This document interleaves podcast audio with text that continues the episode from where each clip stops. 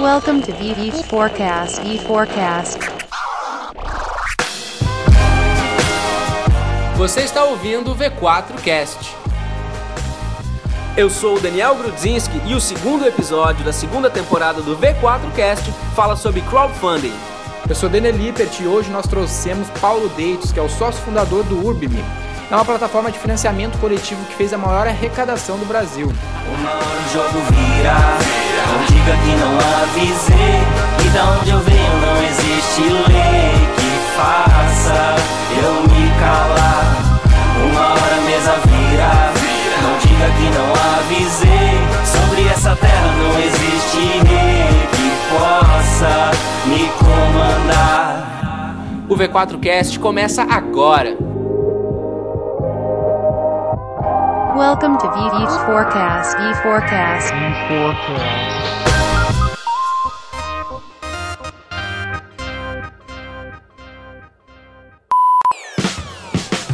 É, eu tenho poder.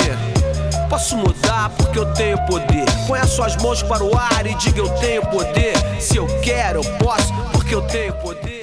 Bom, eu sou o Paulo Deitos, sócio fundador do Urbime, a primeira eh, empresa de investimento imobiliário online do Brasil.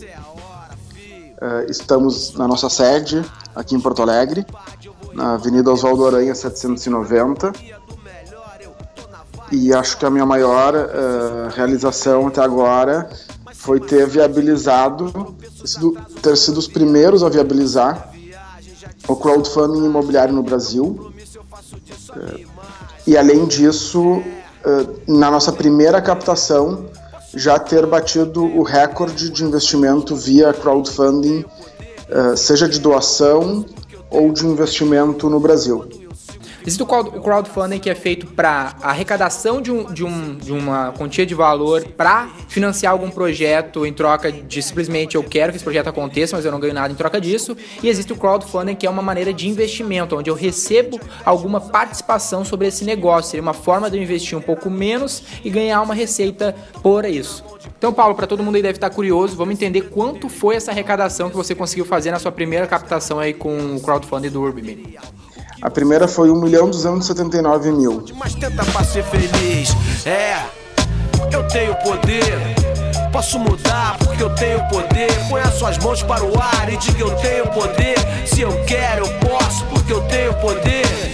Mas Paulo, ah, tu poderia nos contar em resumo um pouco do teu background, como foi a tua história dentro do empreendedorismo, para que a gente entenda o teu caminho até Beleza. o sucesso do Urbime? Bom, ehm, eu venho de, de uma família que sempre empreendeu, eh, nunca com grandes empresas, não, não, não, não é uma família de com grande, de- tipo, que tem grandes empresas, mas todos os meus tios sempre empreenderam. Meu pai eh, tinha uma empresa de confecção, chegou a ter uma, um porte razoável, mas não muito, muito expressivo dentro do ramo de confecções.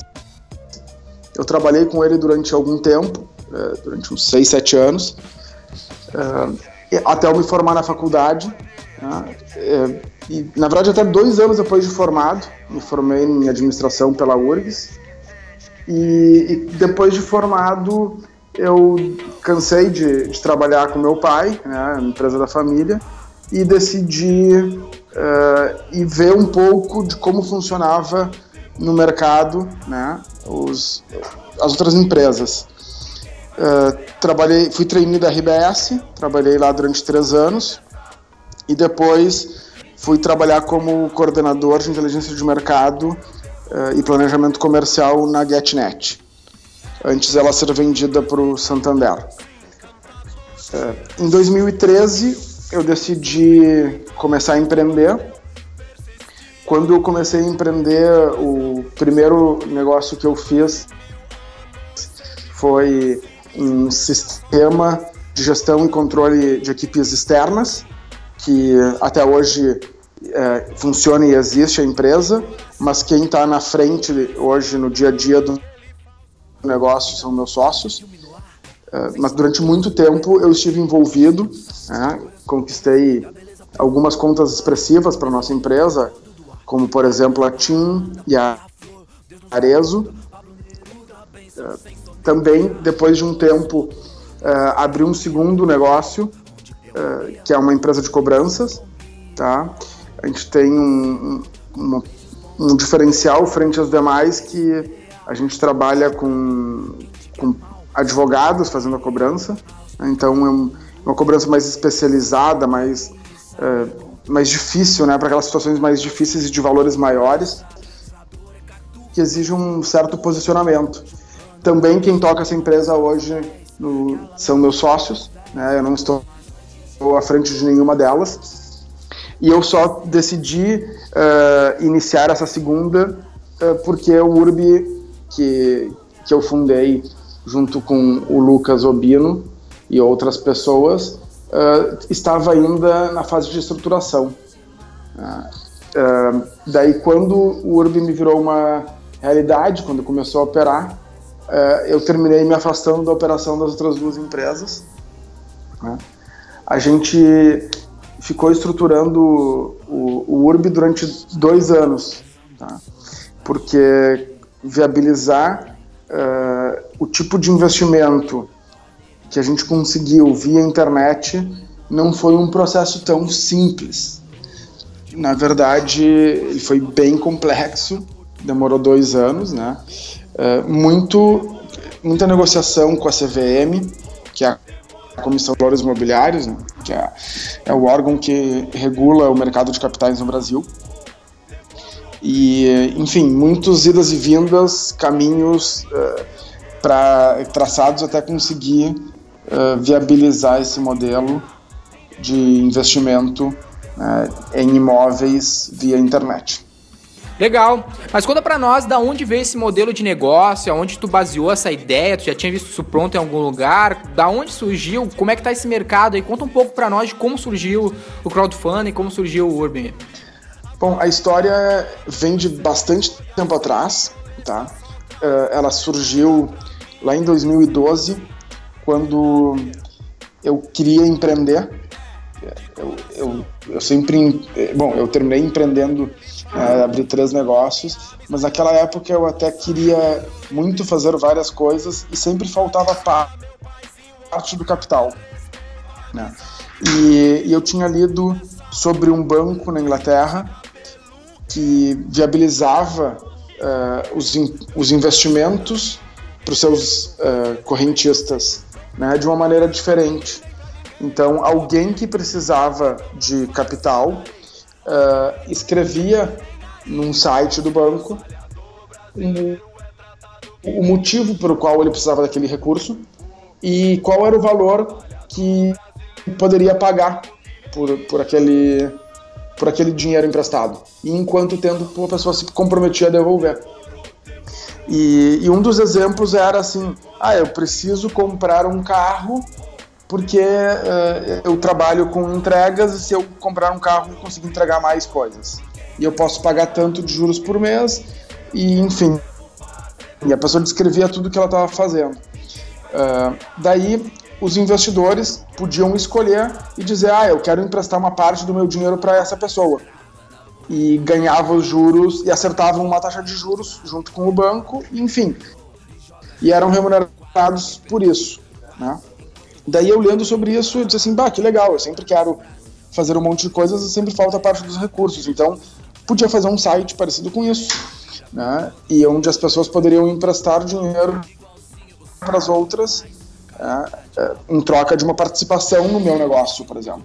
Eu não queria ter que pagar juros, mas eu queria poder uh, que as pessoas entrassem como sócias no meu negócio. Uh, daí eu terminei desenvolvendo a primeira plataforma de crowdfunding de startups do Brasil. Só que não, ela não chegou a finalizar a primeira captação. Quem finalizou a primeira captação, no final das contas, foi o Brota. Né? Mas a primeira plataforma a ser lançada foi a nossa. No dia do lançamento, eu conheci o Lucas, né? que terminou sendo meu sócio no Urbime. Uh, o Lucas é arquiteto, e, e, no dia do lançamento, ali no evento de lançamento, ele foi convidado por um amigo em comum. Né? Ele, ele ficou encantado com a ideia, até porque ele já vinha procurando uma forma de ele desenvolver um empreendimento imobiliário juntando recursos de outras pessoas. É, ele estava pensando em fazer algo parecido com compras coletivas e para construir um prédiozinho pequeno junto com os conhecidos, familiares e amigos arrecadar dinheiro para construir. Só que é, nunca era possível só com esse grupo de relacionamentos, né? porque in, investimento num, na incorporação de um prédio exige alguns milhões. E ele não conseguia. Então, quando ele viu ali a possibilidade de fazer investimentos via internet atrelado a uma participação, ele veio me questionar por que a gente não poderia fazer algo parecido para o segmento imobiliário. E a gente foi conversando eh, e eu fui me encantando com o mercado imobiliário, percebi que para mim fazia mais sentido o mercado imobiliário do que o de startups. Daí eu me desvinculei da empresa, eu saí daquela empresa lá, meus sócios antigos continuaram, né?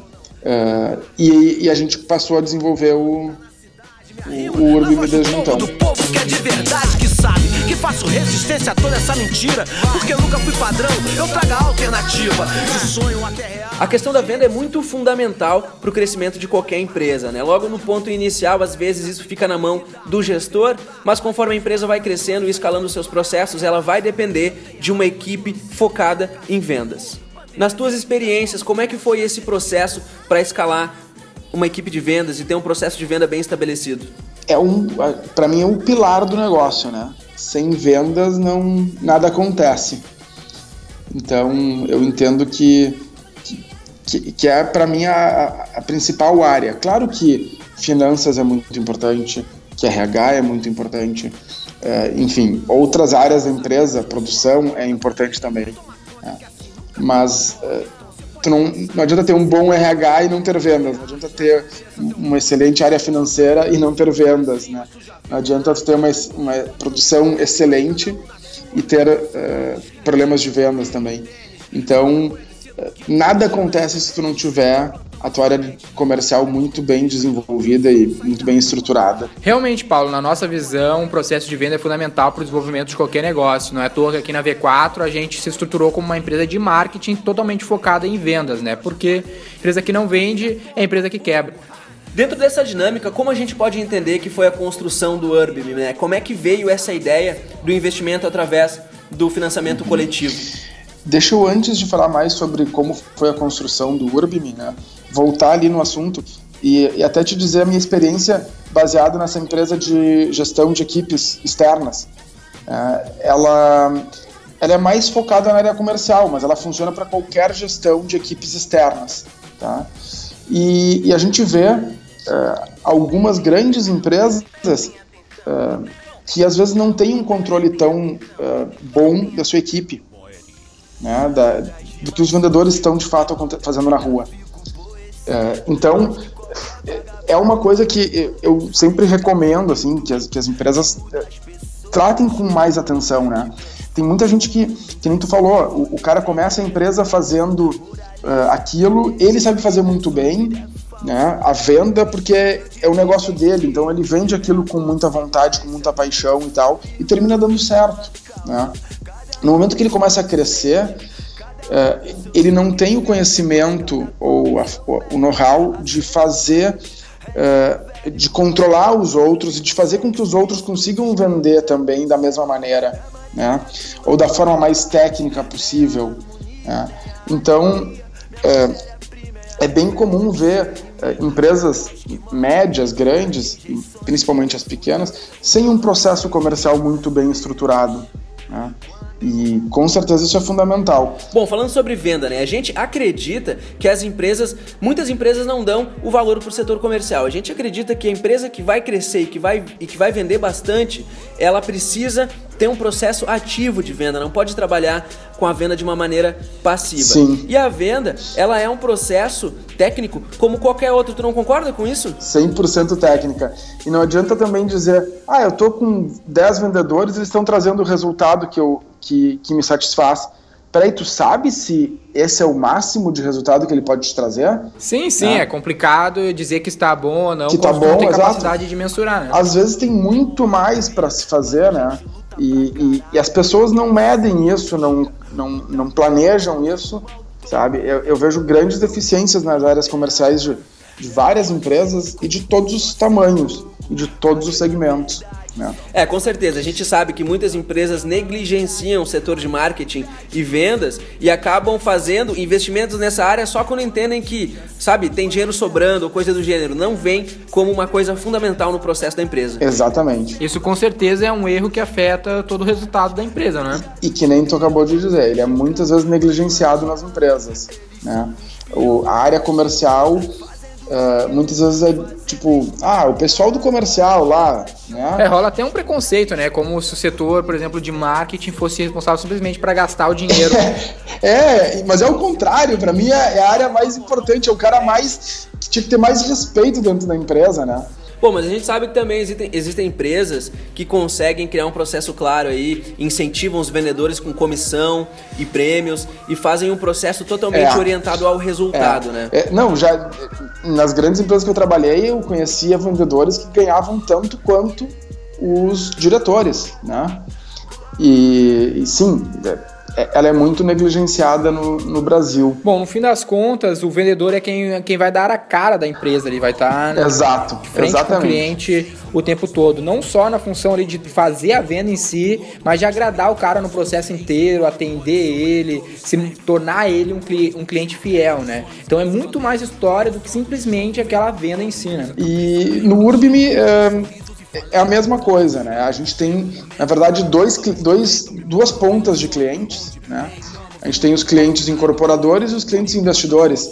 Então, eu, eu não tenho que agradar só um cliente, eu tenho que agradar, agradar dois clientes, né? É, é, o dobro de dificuldade, é o dobro de planejamento, é o dobro de. E, e o que eu comunico para um, é, se eu beneficio de mais uma ponta, eu estou prejudicando a outra automaticamente. Então eu tenho que fazer um, um, um equilíbrio aí do que, que, do que está sendo uh, oferecido para os dois lados, né? Porque se não for bom para os dois, não vai sair negócio para o Urbi. Né? Irmão, você não percebeu que você é o único representante do seu sonho na face da Terra? Se isso não fizer você correr, chapa, eu não sei o que vai. Eu sei. Bom, Paulo, mas para a gente entender agora um pouco mais sobre o Urbim, né? A gente sabe que esse mercado é, de construtora, incorporadoras é um mercado muito antigo, muito quadrado, assim, e a gente entende que a Urbim é um esforço de inovação. Como é que, como é que vocês lidaram com esse perfil de empresas? Porque por ser algo novo no mercado, eu imagino que vocês tenham tido ou tenham enfrentado algum tipo de resistência, ficar o pé atrás em função de uma ideia nova. Como é que foi Perfeito, isso daí? Perfeito, vamos lá. Uh, Engraçado que é, nenhuma incorporadora consegue é, incorporar com recursos próprios. Tá? Todas elas precisam captar recursos de algum outro lugar, seja de banco, seja de conhecidos, ou seja de uh, outros instrumentos financeiros que existem no mercado. Porém, no começo, uh, vários incorporadores tinham viam a necessidade, eles viam que a gente poderia, que a gente poderia facilmente resolver esse problema do, de captação de recursos para eles, né? é, só que eles viam o, o, o, negócio um pouco com medo, porque como tu, como tu muito bem uh, salientou, muitas das empresas são mais antigas, mais tradicionais, né? Então eles terminavam não levando adiante o processo, como dizendo assim, tá, deixa alguém testar isso. Né? Depois que alguém testar isso, eu vou, vou, vou entrar. E, e a gente terminou fazendo reuniões, diversas reuniões aqui em Porto Alegre, com diversas incorporadoras no começo, e, e não andava. Né? Daí a gente decidiu lançar a plataforma no ar sem ter é, um projeto. Né? Que a gente já tinha, já, já tinha tentado, uh, conversa, já tinha conversado com 12 incorporadores em Porto Alegre, oito deles tinham dito, não, eu quero fazer, mas eu não quero ser o primeiro. Basicamente isso que eles disseram, né? Uh, entre outras palavras. Tá, ok, tem alguns que queriam ser os primeiros, só que não tinham um projeto naquele momento. Né? E o mercado imobiliário ele é um, ele é um, um, um ambiente de é um segmento da economia com prazos muito longos. Né? Um, um empreendimento imobiliário entre tu escolher o terreno e terminar a obra fácil chega a 6, 7 anos. Né? Então, sim, teve outros incorporadores, não vou dizer que, que todos os daqui de Porto Alegre que a gente conversou disseram que não queriam ser os primeiros, né? Queriam deixar alguém mais testar. Teve uns três, mais ou menos, que queriam muito ser os primeiros, mas não tinham um projeto no estágio adequado para o nosso modelo. Né? Que o ideal é o terreno já comprado e o projeto em desenvolvimento para construção. Né? Ou eles estavam já em, já tinha começado a construção, ou estava finalizando, ou não tinha um terreno ainda já comprado. Né? Então a gente teve uma, a gente passou uns dois meses fazendo reunião aqui em Porto Alegre, não encontrando o parceiro uh, pronto né, para iniciar o processo, a gente decidiu lançar a plataforma sem projeto. Botar na sua cara a tapa faz, e, e aparecer na imprensa. A gente teve uma boa repercussão tá? e, e, já estava no nosso pipeline uh, cinco incorporadoras de São Paulo né? e, uh, que a gente gostaria de, de abordar e que a gente estava iria começar a procurar elas e para nossa surpresa dessas cinco, duas nos procuraram. Foi por causa da mídia, então? Por causa da mídia. E uma delas foi a Vitacom, que terminou sendo a que fez o primeiro crowdfunding com a gente que, e que conseguiu bater o recorde de captação via crowdfunding até agora. Tá? Uh, então, no começo teve um pouco de dificuldade, um pouco pelo medo da inovação por alguns clientes, outros por não estar no momento adequado, mas a gente conseguiu, continuou insistindo, né, e conseguimos um que estava no momento certo e queria ser o inovador, né, queria ser o primeiro a fazer isso no Brasil. É, daí, depois que aconteceu o primeiro, né, a gente teve a situação que uma das incorporadoras aqui de Porto Alegre finalmente conseguiu fechar um terreno, né, é, que estava prestes a fechar, e aí sim é, colocar um projeto. Né, e, e, depois do segundo projeto concluído, e, e, e a gente tem feito uh, algum barulho na mídia com isso, né? Uh, diversas outras vieram atrás da gente. Então, hoje, o, o lado da, das incorporadoras, às vezes eu tenho que, que dizer, calma, pessoal, não dá para botar todo mundo ao mesmo tempo, né? Porque eu teria, eu teria 10 projetos para lançar de agora até o final do ano mas também não, eu não sei se eu tenho esse volume todo para botar 10 simultâneos. Então eu estou pensando em escalar, botar um por vez, né, não simultâneos, mas lançar um a cada mês, né, para não atrapalhar a captação de ninguém. Né. Uh, Mas e agora, como funciona para uma empresa se ela quiser entrar como incorporação? A gente tem que fazer uma avaliação da incorporação, tá? da incorporadora e da incorporação do projeto em si. Tá? Então a gente faz alguns indicadores financeiros da empresa e do empreendimento, eh, fazendo sentido, né, os números dos indicadores eh, fechando com o que a gente precisa, a, a gente parte para estruturação do processo, né, porque tem que estruturar uma oferta pública, a gente faz todo esse trabalho para o incorporador, daí a gente envia para a CVM para pedir a dispensa do registro, e depois uh, a gente coloca no ar para fazer a captação.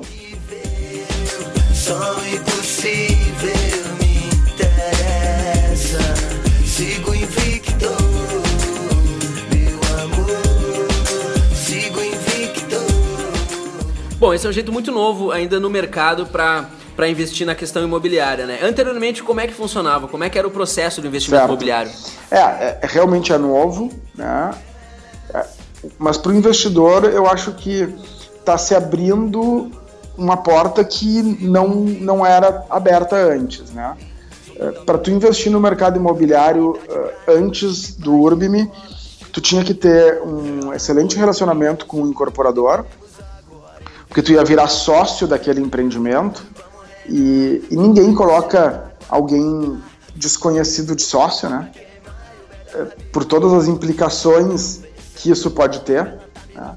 E eu também não entraria de sócio com alguém que eu não conheço bem, né? Porque tu não sabe tudo que pode vir a acontecer. E, e os, os volumes né, de recursos que eram necessários para virar eram realmente altos. Ninguém fala abaixo de 500 mil e o número aproximado geral é de um milhão. Tá?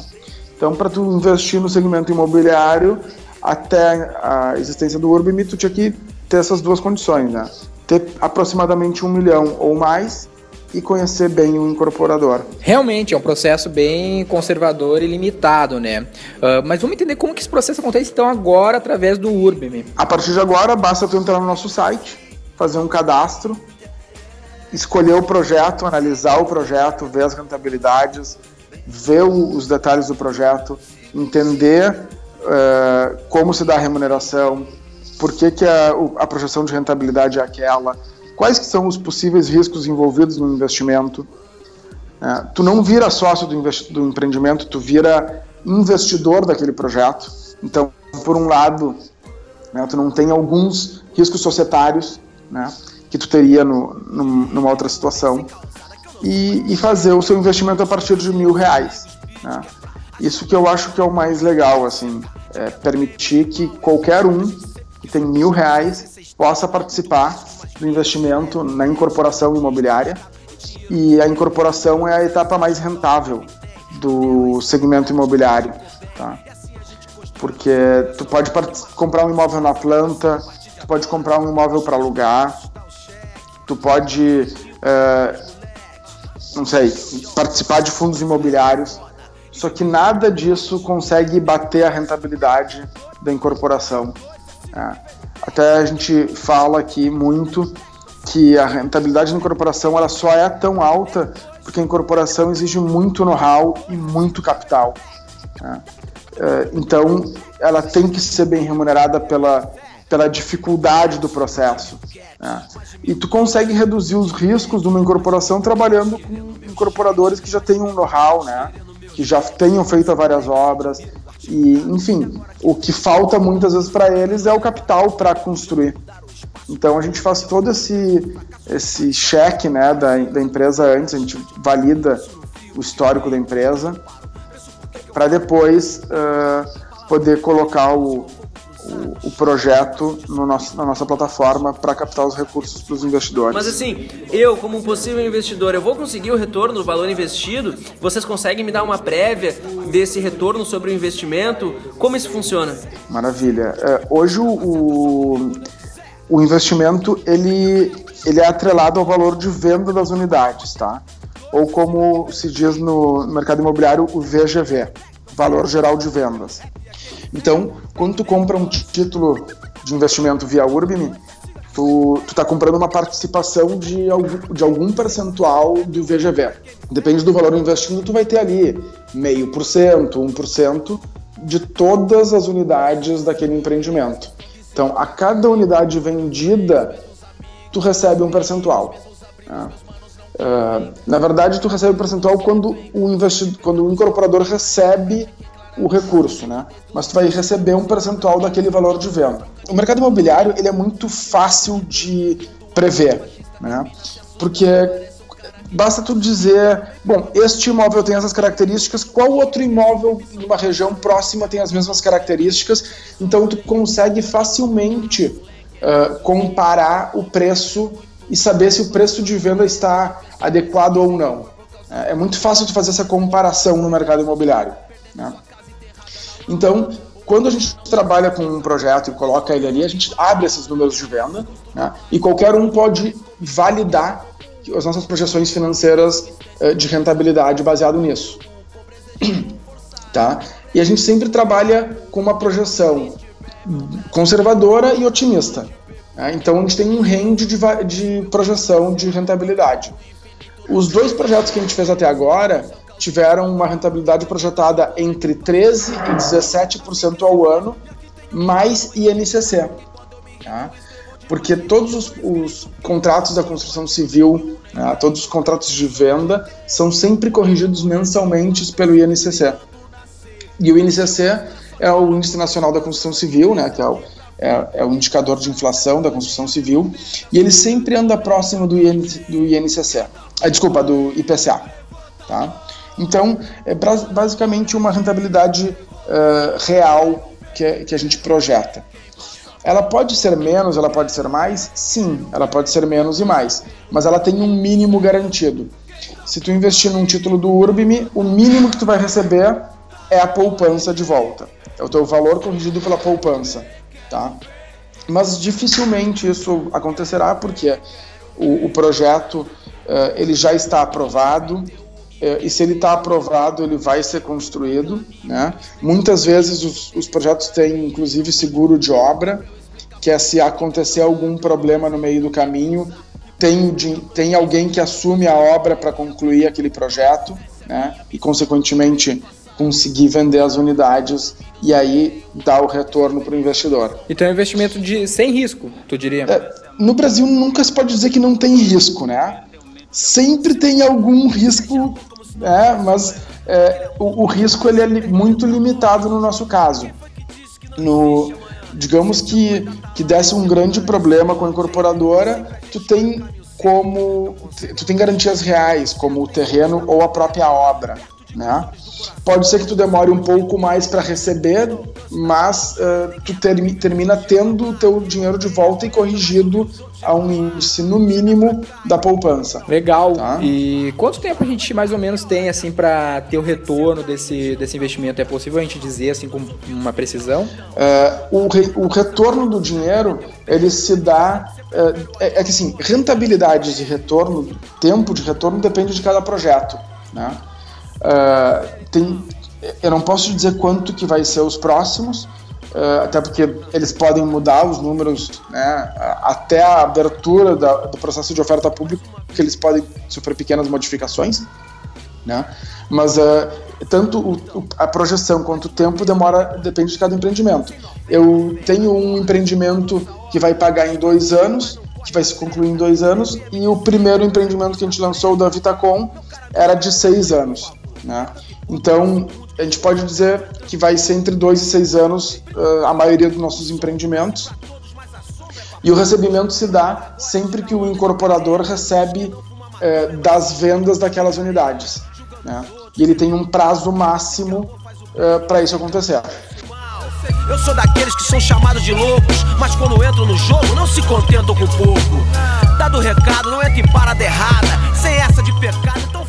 Mas e como a gente estava falando antes sobre investimento de mídia, né? Como a Urbime acabou aparecendo para a pessoa certa, né? Foi através da mídia tradicional ou vocês conseguiram fazer uma ação digital já logo no início do projeto? Sim. É, é a gente trabalhou muito assessoria de imprensa, tá? Foi muito forte é, terminou gerando muita mídia espontânea, por ser um assunto muito novo, né? E, é, e que com investimentos que podem ah, superarem muito os, os, os investimentos tradicionais do mercado. Então, é, além da gente trabalhar forte a assessoria de imprensa, gerou muita procura, muita mídia espontânea por parte da própria imprensa. Né? Então, eu diria que uh, o ter focado na assessoria de imprensa foi um ponto-chave. Tá? Por um outro lado, uh, muito investimento e muita estratégia de inbound marketing e marketing digital. Tá? Isso também for, foram os dois pilares do, da nossa divulgação. Mas vocês tá? fazem campanhas com orçamento específico para cada imóvel que entra no Urban? Sim, sim, sim. Como sim, é que sim. funciona? Sim, sim. A gente, para cada projeto, a gente um, um, um investimento normal, básico, para quando a gente está sem projeto na plataforma. Quando a gente está com um projeto, a gente. Ah, então tu mantém um investimento recorrente. Isso, um recorrente. E quando a gente está com um projeto, a gente multiplica isso várias vezes. Né? Uh, a gente investe uh, duas ou três vezes no mínimo quando a, todos os meses que a gente está com um projeto no ar. Né?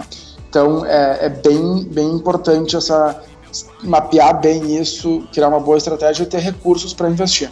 Ah, legal. Mas vocês têm algum foco em alguma frente específica do marketing digital? É, social ads? Que vocês se utilizam de SEO, AdWords? Como funciona essa dinâmica dentro da Urban? É tudo isso que tu falou, tá? A gente faz, uh, a gente tem um blog, né, o nosso UrbiLab, uh, onde a gente fala sobre construção, sobre investimento, sobre cidades, urbanismo, tecnologia, tenta misturar todos esses assuntos numa só. Né? Então, uh, a gente trabalha com redes sociais, a gente faz investimento em SEO, em, em AdWords, em rede display, uh, investimento em Facebook Ads também, em promoção dos, dos posts também, né, do, do Facebook.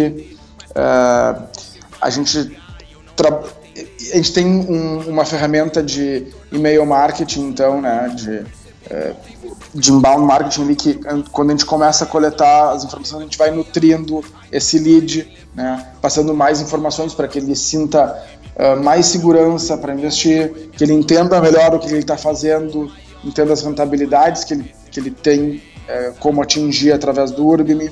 Né.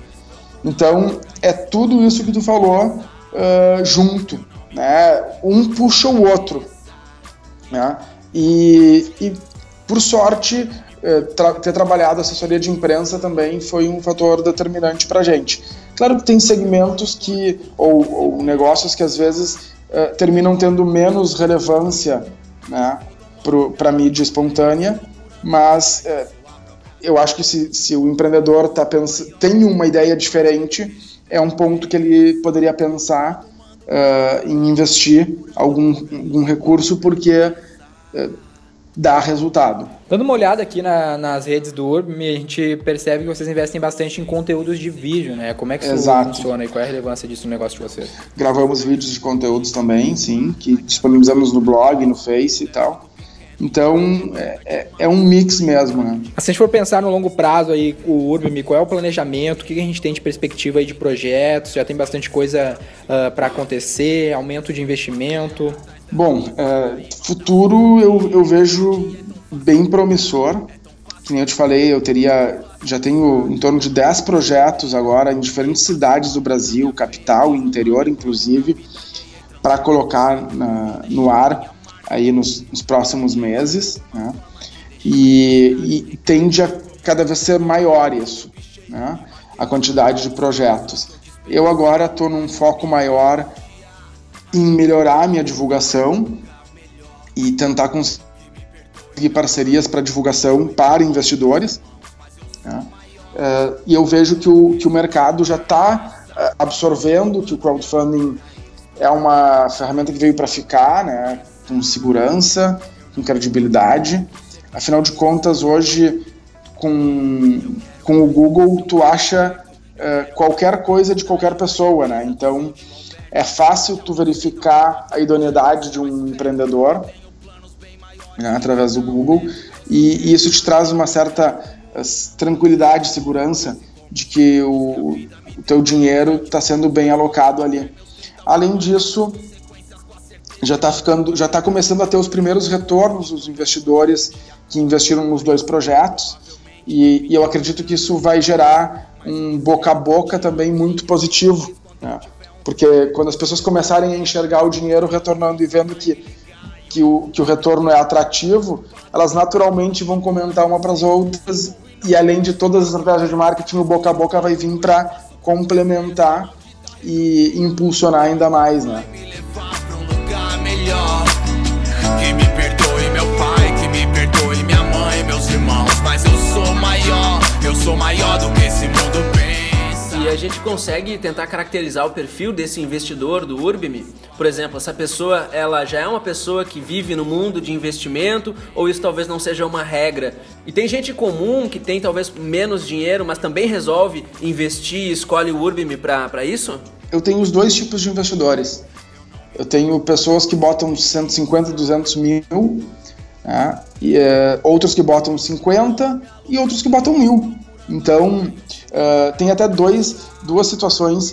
Uh, teve uma pessoa que entrou em contato com a gente aqui, uh, que investiu né, e que queria saber um pouco mais. e, e ela trabalha numa farmácia no interior de Minas Gerais. Né?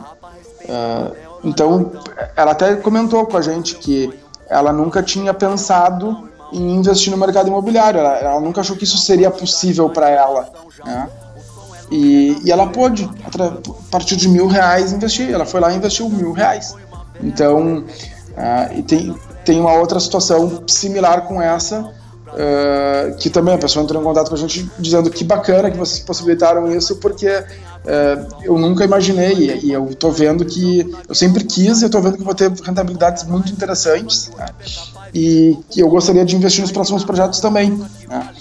Então, tem de tudo, né? Eu, a gente entende que, que vai atingir os dois públicos e que naturalmente as pessoas tendo retorno elas vão cada vez mais investir quantias maiores com a gente. E como que tu vê o papel da, do marketing digital, da internet no setor imobiliário, né, nesse, no qual o, o Urbim está inserido, né? Tu enxerga uma perspectiva de crescimento, até porque nesse setor assim não existe grandes investimentos em marketing digital, né? Tem muita operação analógica, uh, os, as, as imobiliárias, as incorporadoras ainda insistem em ações offline, panfletagem, enfim. Como que tu vê essa questão aí no, pro, pro, pro longo prazo? Bom, assim? internet veio para revolucionar tudo, né? E eu acho que o segmento da construção civil não podia ficar de fora. É um dos segmentos mais tradicionais do mercado, que, que faz muita coisa ainda da maneira analógica, né? E que tem diversos, uh, diversas oportunidades, né? diversos espaços para empreendedores digitais, principalmente. Uh, buscando eh, simplificar alguns processos, buscando eh, reduzir custos, né?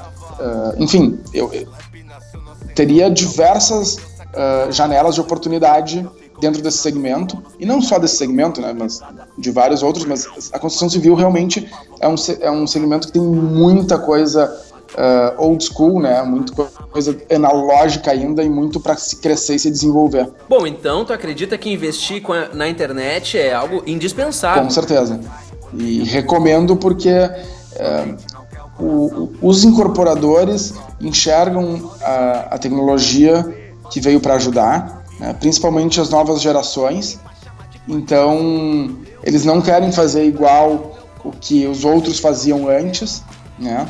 Seja quem quem está herdando uma, uma empresa de, de construção e quer fazer um pouco diferente, ou seja, quem está começando, né, uh, entende que tem meios mais eficientes de fazer algumas coisas uh, de, né, que não se fazia no passado através da, da tecnologia. E, e não é tão complicado assim de, de se convencer a que passem a usar essas tecnologias mas é um segmento que exige um know-how muito específico. Né? Então, às vezes, uh, tu pode chegar pouco preparado para abordar esse público e, e, isso vai ser um tiro no pé. Né? Então, tu tem que estar muito bem preparado, entender muito bem do segmento da construção civil e principalmente da área onde tu quer trazer alguma solução, porque senão tu, tu, tu vai terminar batendo com a cara na parede uh, porque o pessoal entende muito do seu segmento e, e, tem que estar muito, muito bem preparado com todas as respostas na ponta da língua para conseguir uh, convencer eles de que tu sabe do que tu tá falando e que tu vai poder ajudar eles mesmo. Eu sou livre pra fazer o que eu quiser, sem ninguém pra chamar de patrão, sem ninguém no meu pé. Livre pra ganhar o meu qualquer, diz que que não. Então o que a gente consegue perceber com essa conversa é que o crowdfunding ele vem se tornando uma opção de investimento uh, ah, para quem quer um, uma maneira diferente de aplicar em negócio. A gente vê tendências nos Estados Unidos de plataformas desse gênero e agora tem o Urban aqui no Brasil uh, criando essa nova tendência para o nosso mercado. E eu acredito que isso também seja muito positivo é, no ambiente do setor imobiliário, né? A gente falou que é um, que é um ainda um pouco retrógrado e acredito que ele esteja carente de investimentos mais mais inovadores, né? Coisas mais mais novas, né? São muito tradicionais, então a gente precisa de coisas diferentes. Mas fora esse modelo de crowdfunding, tem o crowdfunding tradicional, que a gente não quis estender aqui nesse podcast, aonde é uma forma de captar recursos, né? Se tu tem uma startup, um novo produto, uma inovação que tu quer lançar e tu precisa captar investimento, crowdfunding pode ser uma opção assim de tu uh, conseguir angariar investimento assim cada pessoa ali coloca uma pequena parcela parcela de, de recurso financeiro para tu conseguir viabilizar um projeto. É, além de um projeto, também vários projetos culturais conseguem ter um bom êxito com crowdfunding, na dinâmica que as pessoas acabam, dependendo do valor do investimento, acabam ganhando itens exclusivos. Enfim, isso também funciona, como tu falou, Denner, para outros projetos envolvendo tecnologia e startups. Legal, Paulo. Foi massa ter essa conversa aí contigo. Uh, ah, para quem estiver interessado em saber mais, investir nesse setor uh, imobiliário, investir via crowdfunding, como que ela faz aí para poder entrar em contato com vocês, poder investir agora? agora? Tudo está no site. Recomendo que leiam o nosso Saiba Mais, vejam nossas perguntas frequentes. Né? Uh, e se tiverem alguma dúvida, podem mandar um e-mail para contato@urb.me e a gente vai vai responder o mais rápido possível e tentar ajudar aí os, os possíveis investidores ou até incorporadores que possam estar nos escutando aqui. Este foi o segundo episódio da segunda temporada do V4 Cast, o podcast da V4 Company. Não esqueça de avaliar e compartilhar esse podcast com seus amigos que também estão interessados em vender mais. V4 Company. Nosso negócio é vender o seu.